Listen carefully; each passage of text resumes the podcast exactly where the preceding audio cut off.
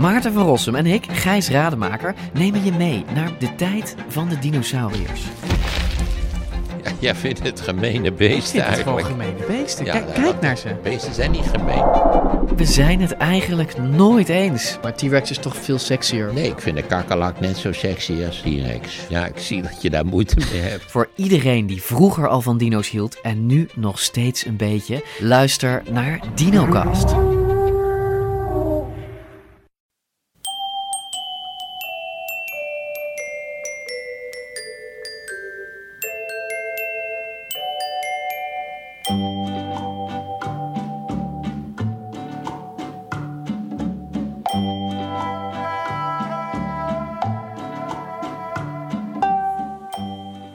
Bij aflevering 109 van de Echt Gebeurd podcast, waar waar gebeurde verhalen worden verteld door de mensen die het zelf hebben meegemaakt. In deze aflevering het verhaal van Sanne Pols. Het thema van de middag was list en bedrog.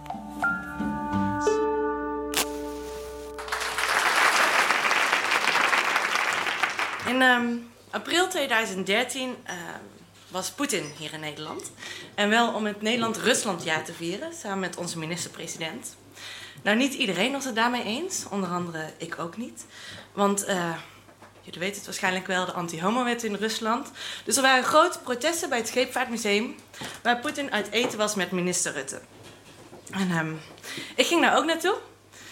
Maar ik had een beetje een dubbele agenda, want Leonie die kwam ook. En Leonie was een meisje die ik heel erg leuk vond en ik had haar al een paar keer gezien. En ehm, nou, het leek me ideaal om, eh, om het nuttige met het aangename te combineren. Dus ehm, aangekomen bij de protesten. Je moet weten, homoprotesten zijn eigenlijk altijd en heel erg protesterend en altijd ontzettend leuk feestje. Waarbij eigenlijk iedereen wel een drankje bij zich heeft en elkaar ontmoet en aan het flirten is. Dus eh, zo ook ik. Er was daar veel creativiteit. Eh, ik herinner me borden van, eh, van Poetin met lippenstift op en eh, rouge en make-up en oogschaduw. Ze hadden het heel mooi gemaakt. Voor het Scheepvaartmuseum voer een boot voorbij van, van BNN, geloof ik. Met een heel grote opblaas symbool en de slogan Put in a penis. Dat was een beetje de sfeer daar. Veel drag queens die, die optraden, dus, dus het was ook heel erg leuk. Belangrijk leuk. Ehm, met Leonie was het ook heel leuk. En eh, we hebben daar een paar uurtjes geprotesteerd en, eh, en geflirt. En toen het rond eh acht uur ongeveer was afgelopen... toen eh, wilden wij nog geen afscheid nemen van elkaar... en eh, wilden wel een drankje gaan drinken. Dus we gingen naar de Zeedijk. Nou, het was maandagavond en ik geloof dat het hele protest ongeveer naar de Zeedijk was gegaan. Want er zijn er twee homokroegen. En zoals mijn opa zou zeggen, ze hingen daar met de benen buiten. Het was een mini gay pride. Ehm, ik gooide mijn rugzak neer, we bestelden een biertje en zo vervolgde de avond.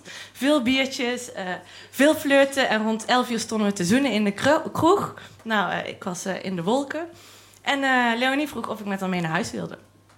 Nou, dat wilde ik wel. Ik was niet eerder bij haar thuis geweest, dus na een flinke fietstocht kwam ik bij haar aan. En ik wilde nog even op mijn telefoon kijken. En die was weg. Shit. Ik mocht haar telefoon gebruiken en ehm, ben meteen gaan bellen naar mijn eigen telefoon. Daar werd opgenomen. Dus wat denk je dan als er wordt opgenomen? Oké, goed teken. Iemand heeft mijn telefoon gevonden, die krijg ik zeker terug. Niets was echter minder waar. Degene die mijn telefoon had gevonden, die was boos. Namelijk, ehm, de dief vertelde: No, I won't give you back your phone. En hij vertelde dat de week ervoor namelijk zijn eigen telefoon was gestolen en dat hij die niet had teruggekregen. Dus hij voelde zich hier heel prettig bij om zich te wreken. Nou, eh, de situatie, ik stond in een vreemde keuken, straalbezopen. Leonie zat op de bank met de kaarsjes aan. En ik probeerde maar in mijn Engels vol adrenaline eh, de dief te overtuigen om mijn telefoon terug te geven. Dus ik begon te vertellen dat de telefoon niks waard was. Wat zo was, het was een derdehands iPhone met een lelijke tijgerprint op de achterkant te vertellen dat foto's zo belangrijk zijn. Ik probeerde in te spelen op zijn gevoel, want hij moest immers weten hoe het voelde, want hij was boos. Nou, dat hielp allemaal niet. Uiteindelijk zei hij: Give me one good reason why I should give you back your phone. En toen kwam mijn laatste troef en dat was religie. En waarom ik religie inzette. eh, je moet weten dat het mij altijd ontzettend heeft gefascineerd. Zowel persoonlijk, ik weet niet of ik gelovig ben, maar het, eh, het, het is een onderdeel van me op enige manier, maar ook onderzoekend. Als meisje van zeven ging ik naar het Bijbelclubje in het katholieke Brabant, terwijl mijn ouders dat totaal niet ondersteunden trouwens. Uh, ik heb religie en levensbeschouwing gestudeerd hier in Amsterdam. Ik heb mijn master gedaan in Jeruzalem. Um, en mijn ex-vriendin is, uh, is nu predikante. Dus, um, are you religious? vroeg ik hem. Ja, zei hij. Yes, nu heb ik hem in de tang. Dus vol oprecht manipulerend ging ik door. Dan weet je wat het is, om wat het goed is om te doen als goed mens. En je kunt je foute daden omkeren. En wat gij niet wil dat u geschiet, doe dat ook een ander niet. Alles trok ik uit de kast om het zo maar te gebruiken. En uh, toen zei hij, yes, you're right. I will give you back your phone. Ik dacht, holy shit. Ja, holy shit.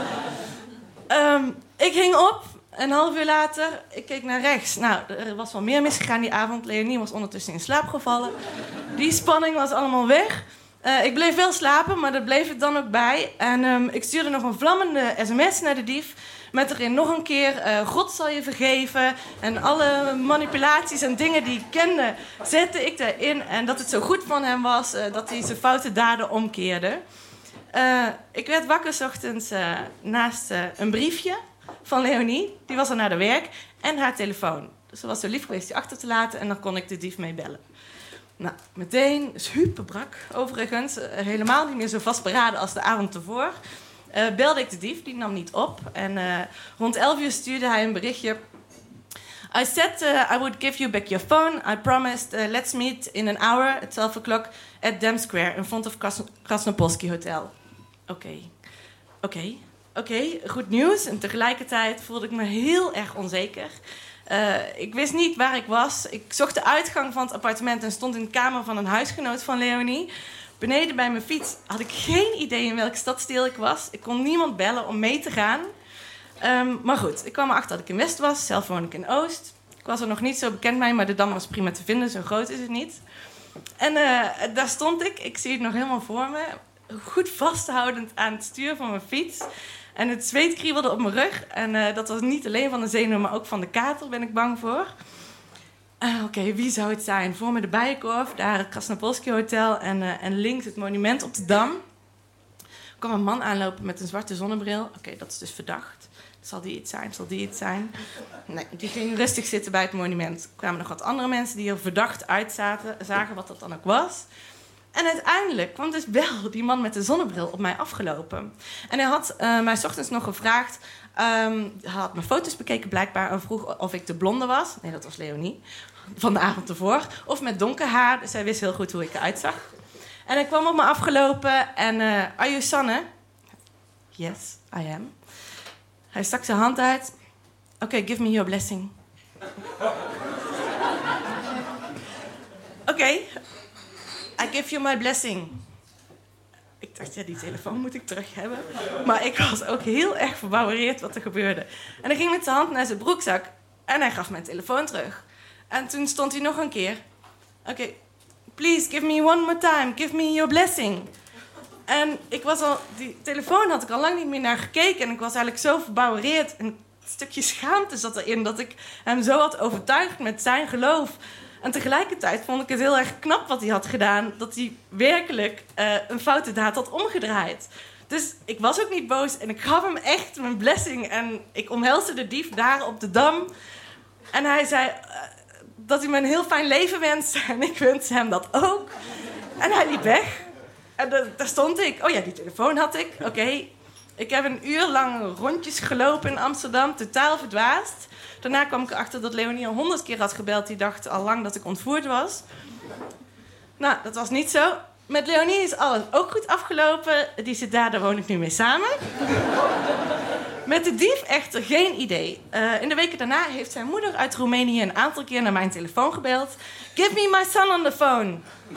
ik kreeg het haar niet uitgelegd. En ik, ik kreeg, heb ook maar niet uitgelegd dat haar zoon uh, de hele nacht naar gay saunas heeft gegoogeld op, uh, op mijn telefoon.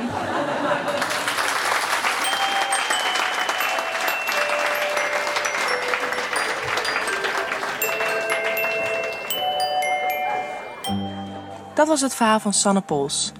Echt gebeurd wordt iedere derde zondag van de maand, opgenomen in Toemler onder het Hilton Hotel in Amsterdam. Heb je zelf een bijzonder verhaal te vertellen of wil je er gewoon een keertje bij zijn? Ga dan naar www.echtgebeurd.net. Je kunt je daar ook inschrijven voor onze nieuwsbrief. Echt Gebeurd komt tot stand met het steun van het Mediafonds, Comedy Train en Bunker Theaterzaken. De redactie van Echt Gebeurd bestaat uit Paulien Cornelissen, Micha Wertheim, Eva Maria Staal en ikzelf, Rosa van Toledo. De techniek is in handen van Nicolaas Vrijman. De volgende Echt gebeurt is op zondag 20 december. Het thema van de middag is Aan tafel. Bedankt voor het luisteren en vergeet niet